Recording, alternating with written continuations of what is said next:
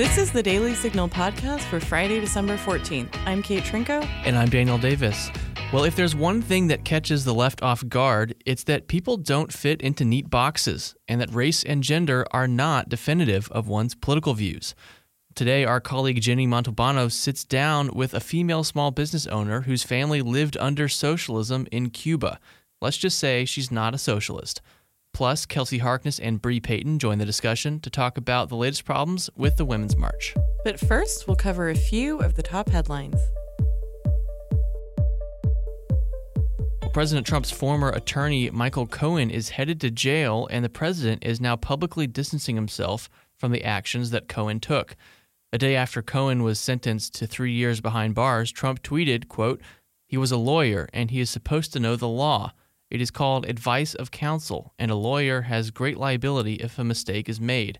That is why they get paid, end quote. The controversy stems from alleged hush money payments given to two women who claim to have had affairs with Trump.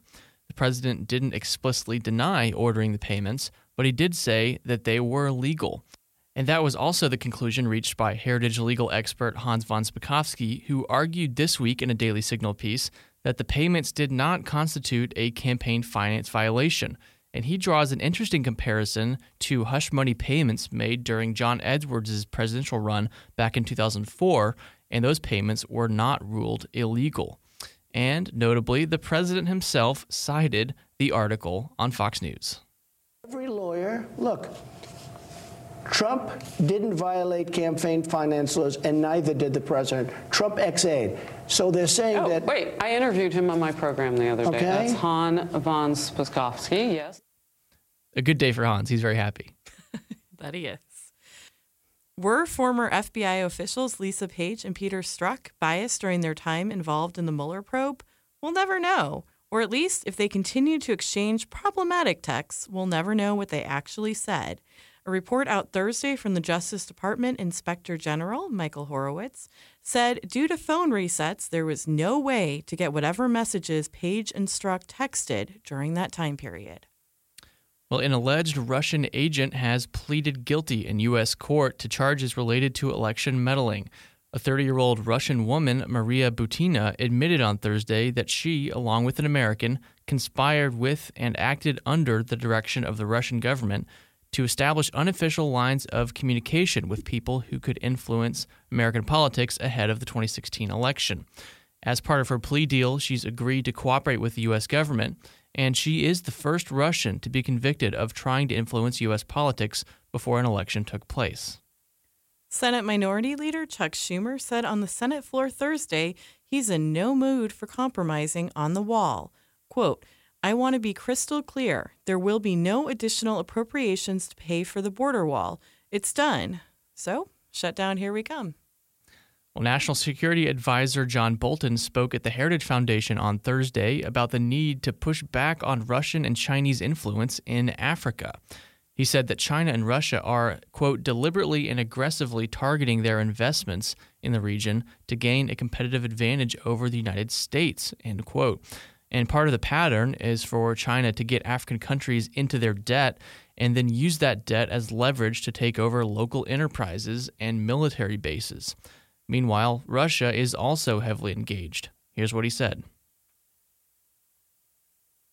Across the continent, Russia advances its political and economic relationships with little regard to the rule of law or accountable and transparent governance. It continues to sell arms and energy in exchange for votes at the United Nations, votes that keep strong men in power, undermine peace and security, and run counter to the best interest of the African people. Russia also continues to extract natural resources from the region for its own benefit.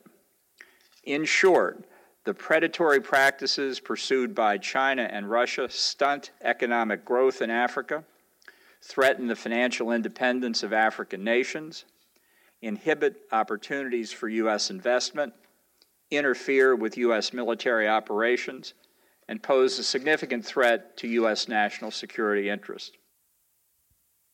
Well, don't look for a photo of CNN's Jim Acosta and, let's say, President Trump posing merrily by a Christmas tree this year. Fox News reports that the White House is not hosting the traditional press party where reporters would get the run of the White House and a chance for a photo op with the president and the first lady. Last year, the Trumps skipped the photos, but did have a party, and the president spoke briefly. But this year, it's no go. Well, up next, our problematic women discuss the Women's March. Are you looking for quick conservative policy solutions to current issues? Sign up for Heritage's weekly newsletter, The Agenda. Each Tuesday in The Agenda, you will learn what issues Heritage scholars on Capitol Hill are working on, what position conservatives are taking, and links to our in depth research. The Agenda also provides information on important events happening here at Heritage that you can watch online, as well as media interviews from our experts. Sign up for The Agenda on heritage.org today. Hi, everyone. I'm Ginny Montalbano. Welcome to another edition of Problematic Women. Today, we're covering drama going down inside the Women's March, the feminist life making women miserable, Nancy Pelosi's coat, and we finally decide is Ted Cruz's beard hot or not? I also spoke with a Hispanic conservative business owner, Ali Brito, who most definitely identifies as a problematic woman. Joining me is Kelsey Harkness of the Daily Signal and Bre Payton of the Federalist. Thanks for being here, guys. Of course. Thanks so much Happy for having to be us. here. Always fun doing the show. It is, and we have a lot to talk about today. Surprise, surprise, the Women's March again. Is it crumbling on itself? So, there was an expose in Tablet magazine, and it revealed a shocking level of anti Semitism baked into the Women's March and its founding. So, um, Mercy Morganfield is quoted as saying they refuse to even put anti Semitism in the unity principles. Now, she was a former spokesperson for the Women's March. Conservatives, including both of you, Kelsey and Bre, have talked about this for a while now, noting that's a huge problem. Um, the expose also revealed some pretty sketchy details about the Women's March's finances, including some allegations that the national organization didn't disperse any of the millions of dollars they received to local chapters doing the hard work. Where to start, Kelsey? Where to start is the question. I guess the place I would start is by saying, We told you so. We have been voicing these concerns about anti Semitism inside the Women's March since its founding. Um, and, you know, I guess we, you know, a lot of, you know, us who have been covering the issue feel um, our concerns have been legitimized because so often, as most of our listeners, I'm sure, know by now, conservatives can raise concern about intolerance that's happening over on the left, but the mainstream media doesn't really care. They don't really listen to us. They don't really take our concerns seriously. This was, I believe, a 10,000 word expose. It was a long article in Tablet Magazine, but they did a really good job getting into the weeds of what is going on here. And basically, they detail one of the very first meetings um, for the Women's March. Uh, and, and how it was it started with a group of white women and then they realized well we we we need um, a more diverse leadership. So they brought in the founders that um, you know we're all familiar with now tamika mallory linda sarsour um, and others. And they basically said we're not going to come on board unless we have a leadership position it's really interesting to me because I remember reaching out and having conversations with the Women's March um, right when, you know, it, it, first was bubbling up. It wasn't even a big thing yet. Um, I was curious if they were going to include views of conservative women. There were a lot of, um, of course, there were a lot of never Trumpers at the time, um, and there were a lot of pro life women who wanted to be a part of it. Um, and I wanted to know if they were going to be welcomed. And, um, you know, reading through this article, I saw some of these old names that I remembered reaching out to um, via my, you know, my press contacts. And then all of a sudden these names just went dark. I never saw them again. And once the new leadership turned over, I could never get responses from the Women's March. They wouldn't work for me. And so I guess I had a weird personal experience where um, maybe early on the Women's March, uh, started with good intentions, and some of those women who were um, originally a part of its founding, um, you know, from this story, we we've learned they basically were uh, kicked to the side. Um, and maybe we would have all been better off had they been there because it seems like they were much more open to working um, with a, a, a, diverse coalition of women. Um, basically, my big takeaway from this article is that the movement got hijacked and some very sketchy, sketchy things are going down with its finances, including the Alex, uh, uh, you know, that's a pretty big alleg- allegation that, um, of course, when Donald Trump became president, so many people donated to the Women's March. They brought in millions of dollars, and not a single penny of those donations actually made its way to any of the local chapters to actually help organize these marches. That is mind boggling. Yeah, absolutely. And I think we should talk about the disastrous uh, PR attempts to try to quench the fires and do some damage control that has come from Megaphone Strategies, which is the Women's March is one of their uh, most prominent clients. Okay, so after a bunch of reporters started sharing this Tablet Magazine article um, that came out earlier this week, a bunch of reporters, including several reporters over at the Federalist, got this super weird email um, from this person named Inaro uh, Melendez of Megaphone Strategies that sent this email being like, hey, just so you know, and I'm loosely paraphrasing here. Um, we sent a list of factual errors over to Tablet Magazine, and they're in the process of um, issuing a correction on the story. In order to get a list of these corrections, first, you have to agree to the following terms. Okay. So it said, you know, before we share the fact check, can you, and I'm quoting here, can you confirm that what I'm sending you is off the record and will not be published? And then if you're interested in publishing any part of the fact checks below, will you agree to contact us first to secure our agreement? And then will you let us know if you intend to delete your tweet, pushing an article that includes sources slash allegations which were not vetted properly and in line with journalistic ethics? Once I receive your reply, I'll send over the corrections. So I, I received that email. A lot of people got it. and Kelsey, you tweeted about it. Yeah, it was my. I mean, I mean, never, Kelsey, have you ever gotten an email like this from someone before, no, ever in I, your life? And I think that's important to note because those of us in the industry, this email clearly raises so many red flags. But for people who don't do this for a living, they might not know how uh, you know Bizarre. organizations and and PR firms go about contacting. But to basically, I mean, I I took this email as a threat.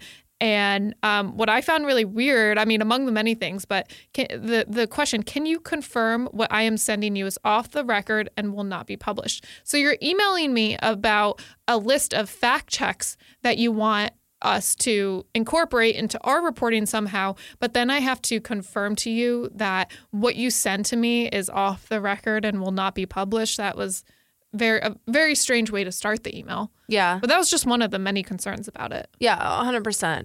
And then the part where it's like before you publish anything, could circle back to see if it's, you know, if we're going to give you permission to do this on or off the record. Like, okay, you need to s- establish that in the beginning right? And obviously, sometimes with sources that maybe are new to, you know, just kind of everyday people that you're working with, sometimes working them a little bit to to fully understand that and make sure that they're on board with you about that. Okay, you know, that's that's a different kind of scenario, but we're dealing with a very very public organization. It's completely absurd to give a list of things that are off the record and then say, oh, we're going to let you publish certain aspects of them, but only if you come to us asking for permission.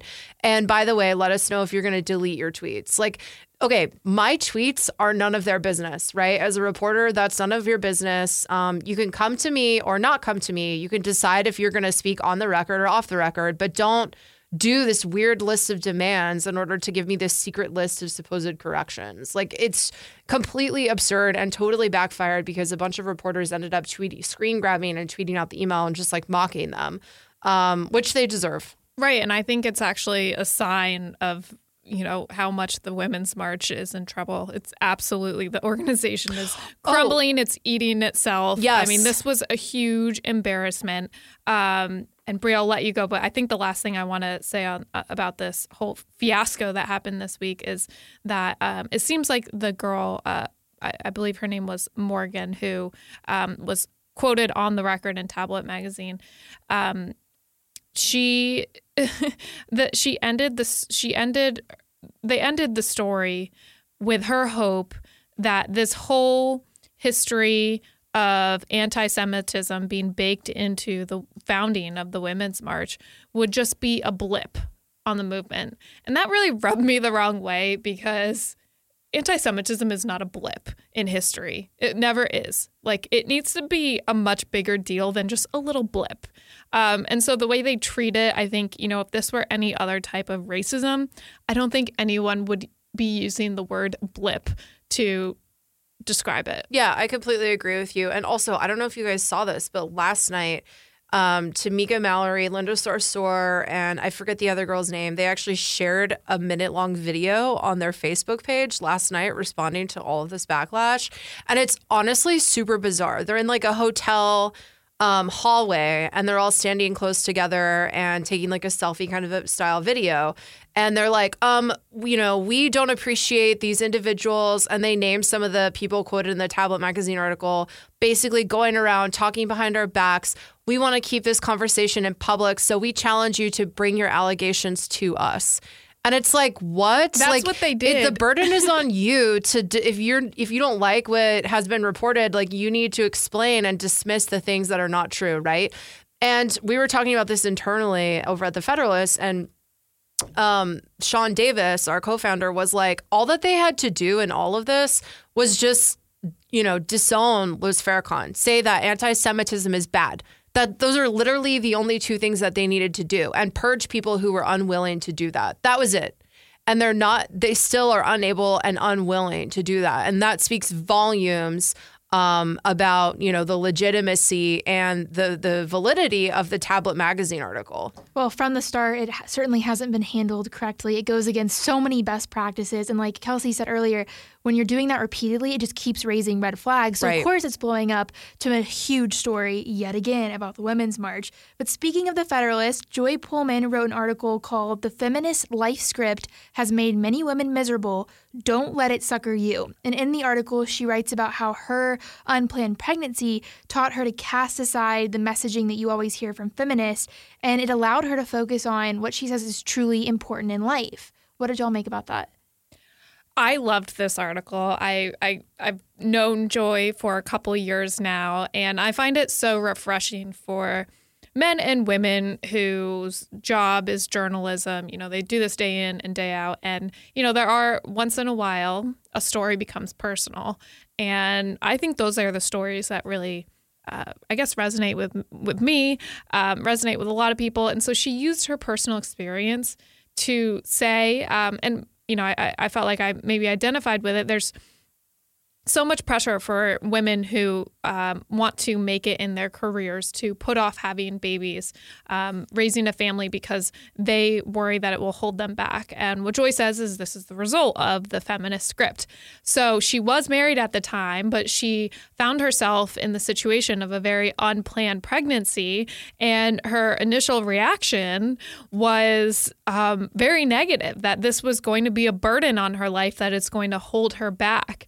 And what she can now say, looking back at that a couple years later, a couple more babies later, um, is is how grateful she is that she did have that unplanned pregnancy and didn't put off um, having children until later in life. Because uh, I think a lot of us have been noticing this trend of more and more uh, really sad articles percolating in the media about older women who have put their careers first and then realize at 40 you know they want to start a family that that they're not complete they're missing something in life and it ends up being too late Yeah, I, I completely agree. Um, so in this article, she quotes from a couple of other articles that have been circulating in the past couple of weeks.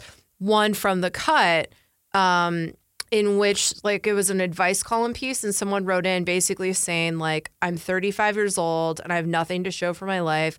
I didn't, you know, settle down. I didn't uh, start a family. I've just been moving every couple of years from town to town." and in a job that you know I liked at one point, but I'm kind of getting burned out and doesn't pay that well. I have a bunch of debt. Like basically, I have nothing to show for my life. And I mean, well, of course, that's not true, right? You always have something to show for your life. Um, that feeling or that attitude or that perspective that sometimes we can all get trapped in. I mean, it's really sad that this person is trapped in that um, and is experiencing it. I mean, overall, I really appreciated what Joy had to say. Um, but it, I don't know, I guess all of these discussions that we've been having, those articles, her article a little bit just kind of made me sad overall. Like, I think that this problem that is unique to women is a little I mean, let's face it, we have extra challenges in our lives that men don't, right? Involving pretty much everything from start to finish of our lives. And this tr- challenge of how do you balance a career and, you know, accomplishments in the professional world while also having a strong family and having strong family connections and having a purpose in a lot of aspects of your life, not just one, that's something that's a lot more difficult for women to have to deal with than men. And Kelsey, you and I have talked about this. I mean, I'm not married. I don't have kids. I'm 26 years old. I feel like I'm on a race right now where I have to get as far ahead as I can get in my professional career before, and I'm not putting off having kids or anything like that, but I have to do all this stuff before I have kids. So that way it's easier for me to like negotiate leave and negotiate part time arrangements to take care of my kids. Like, overall, I don't know, the demands of it are just seem overwhelming, but at the same time, um, I just finished. Okay, this is probably a little dramatic, and I'll, I'll, quickly finish up my thoughts. But I just finished reading through Man's Search for Meaning, and right now I'm reading through Jordan Peterson's Twelve Rules for Life. And you know, I mean, both of those books have kind of helped give me a better perspective, which is that difficulty, hardships, struggles, and these type of things. This is what give our lives meaning, right? So uh, this special, unique problem in air quotes that we have as women. I mean, it sucks looking at it from far away. Like, oh, I don't know how I'm going to deal with this. But I mean, rising to the occasion and completing those goals and hitting those milestones and balancing everything, that is what gives us meaning. Well, and I think the more we can talk about it, the better it is for all women, no matter how strongly you might or might not feel about it. We need to keep having those discussions. Yeah, exactly. Joy ends her piece with some advice uh, quote, women need and deserve their own life script, one that suits us. In order to develop one, we need to know and be told the truth about what makes women happy, what women overwhelmingly want in life, and the biological constraints of achieving our dreams. I think what she's getting to is the balance between biological reality, but also being open and honest about the fact that a lot of women in this country want children and the feminist script telling you to put that off because you have to put your career first um, can end up being very hurtful in many ways, as um, we've been reading about more and more, it seems, in the news. Certainly a very interesting piece, and that takes a lot of guts to publish something that that personal. Okay, before I let you two go, we have a special edition of Hot or Not. Let's start with Ted Cruz's beard. Kelsey. I'm gonna say hot. Oh, I said hot too. Oh. oh my gosh, I can't even believe I'm outnumbered on this. This is like objectively gross. Objectively. So Our bad. producers And are Lauren is giving Three to one. yeah. Okay, so Lauren is giving. Wait, you think it's hot? Oh my gosh, Lauren thinks it's hot too. I can't even believe this. No, it's the worst thing I've ever seen. It makes him more relatable. no, it doesn't. It just oh. I'm like trying not to squirm in my chair, but I can't help it. I think it's the worst thing I've ever seen. Wow. Full stop. Very strong opinion. Okay. All right. Next up, maybe we'll have some more unity on this. Nancy Pelosi's jacket that inspired all of those memes when she walked out of the West Wing with Chuck Schumer. Max Mara is take. They're bringing the coat back. So they stopped making it in 2013, but because of all this popularity, it's coming on back. Hot or not? Hot. It's burnt orange. Do you think that has anything to do with President Trump? Was that? I, I would say only Melania would would be that good at trolling to actually like plan that far in advance. Yeah, I don't know that it was, but this is definitely one of her colors. It goes well with her skin tone, it goes well with her hair. I think the cut of the coat is awesome. I like it. I like it, but it was It's not groundbreaking. It, and it was going viral as if it was groundbreaking. Yeah, but the reality not. is, yeah, it's a nice, pretty basic Yeah. winter coat. I actually have one just like it, except it's a little more of a bright orange. I get compliments all the time. And I think the big takeaway from this is that colored winter coats are awesome and you'll always get compliments when you wear them. So go out and find yourself a colored winter coat for Christmas. We can all agree on that. Yeah. Okay, that's a good note to end it on. Kelsey, Bre, thank you so much. Next up, my one on one interview with Ali Brito.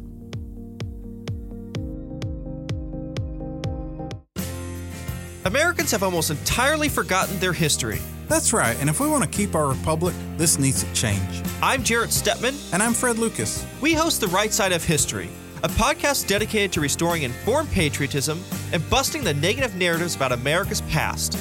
Hollywood, the media, and academia have failed a generation.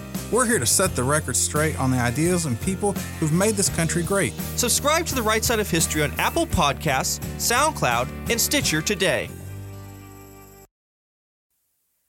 Well, on today's Problematic Women, I'm joined by Ali Brito. Ali, thank you for joining us. Thank We're you for excited having me. to have you. Now, you are Latina, you are conservative, you're a businesswoman. Do you think you would identify as a problematic woman? I absolutely would. well, I want to start with what led you to starting your own business and what that experience was like. I think that um, freedom has always been part of my vocabulary. I think that, you know, along with that, there's always been some sort of stigma that to have freedom and to to have your own business and you know all of these things in one you can't have your family and your your foundation and your base. And i just you know didn't like that answer. I didn't like that theory. I didn't like that concept. So um, i think that that's you know really like the, the passion of being who i am and, and the creative person that i am. And also you know allowing you know my family and everything to be to be a part of that. So i, I you know and, and to show my family that it's all possible. Ab- absolutely. How did you first get interested in politics? When we were talking before you mentioned i believe your grandfather was in politics in cuba?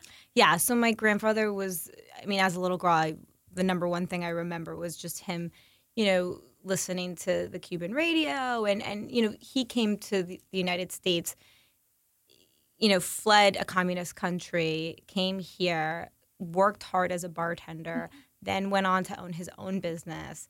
I mean, the the real American dream. And you know, he always put a major emphasis on how family was the most important, but then our country was something that mm-hmm. had to go hand in hand with that. How are we going to protect our family from you know everything that's going on you know and and and not care about our country you know the country was extremely important to him, and he put that major emphasis.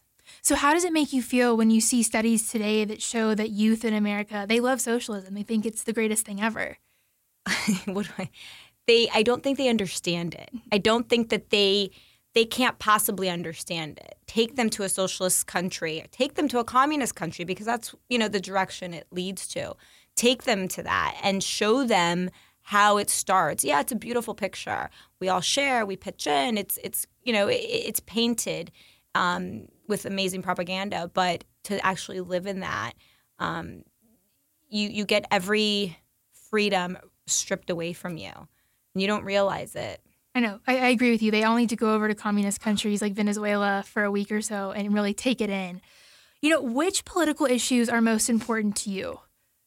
Which political issues are most important to me? Well, I have two children.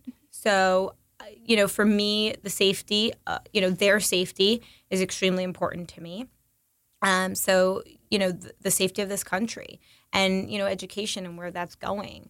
Um, you know, and, and the mentality that I think, you know, the role models that are in front of them were not, the conservative side, I don't think has a lot of representation where they should. Um, and I, it just worries me because I really think that they need to, to understand what a base and a foundation is. And with the liberal mentality or views, it's almost like you don't need that. It's a free for all, and mm-hmm. it's not. You know, without a base and foundation, you kind it it just breaks. And I worry that my kids are not going to have that. So you know, to circle back to the to the answer to the question, you know, I want them to be safe. I want them to feel that um, we're a strong country and that, um, you know, hard work is what pushes us forward, Right. Not sets us back. Well, as conservative women, we're in a bit of a unique group, I would say, a unique club. I know you've written a little bit about feminism and some of the hypocrisy there. Can you talk about that? I I think I wrote an op-ed, correct, about you know the first lady especially. Yes. I think that the way the media treats her is completely disrespectful. Um, it's unfair completely. So I just you know we need to have more. Um, we have to have more of a presence, and you know on on the side of being Latin, being a woman.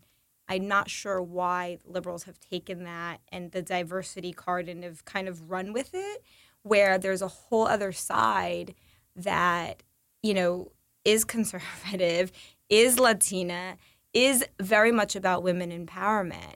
And it's almost like the liberals have just completely hijacked that. And it's just not the case. Well, and it's so disappointing to see how the media treats her, for example, when she's doing great work. I know you just got back from the White House and you I saw did. her famous was- red trees. It was absolutely beautiful. Everything. I mean, you know, the, the, the touches, the details. Yes, absolutely. Well, and you mentioned having good role models. Are there any women in the conservative movement who you admire? Well, I think that you know currently, I, I can tell you as as a little girl growing up, I would not have, I, I did not, you know, relate to who my role models would have been or what society would want them to be, which were Barbara Bush or um, you know Hillary Clinton.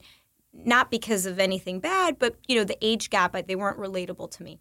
As far as Melania, Melania, if she was my first lady growing up, or I would have been much I would have related much more to her. I would have, you know, looked at her more as a mentor. It seems like she's in a position to really do a lot of good if people will just give her the chance. Exactly.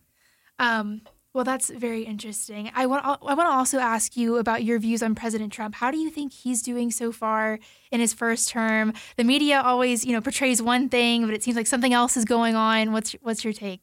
Well, as a business owner, I mean, my whole thing is taxes. I, I don't know. I'm dealing with that now. And I just, you know, I, I feel like, you know, our country is confident because our economy is doing well, but they're not giving the president credit. Like, why is this, you know, why why are we doing well? Why do things seem to be moving along? Well, I mean, our leader is leading the way.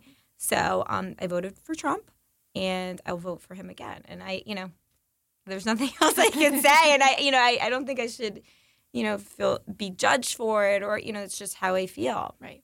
I want to ask you one more question, and I want to circle back to the beginning. Why do you think it's so problematic to be a conservative woman? Why? Hmm. I think that we're misunderstood. And, and what I told you earlier, how I believe the liberals have completely hijacked what it means to be um, diverse, conservative, feminist, um, all of these things. I just, I, believe that we're just completely misunderstood and, and we're not given the voice because it's just been taken away from us. Well, that's why we need people like you to keep speaking out and getting involved in politics. So I want to thank you so much for coming on Problematic Women this week. We really appreciate it. Thank you for having me. We're going to leave it there for today. Thanks so much for listening to the Daily Signal podcast, brought to you from the Robert H. Bruce radio studio at the Heritage Foundation. Please be sure to subscribe on iTunes, which, yes, Apple owns, Google Play, or SoundCloud, and please leave us a review or a rating on iTunes to give us any feedback. Rob and Ginny will be with you on Monday.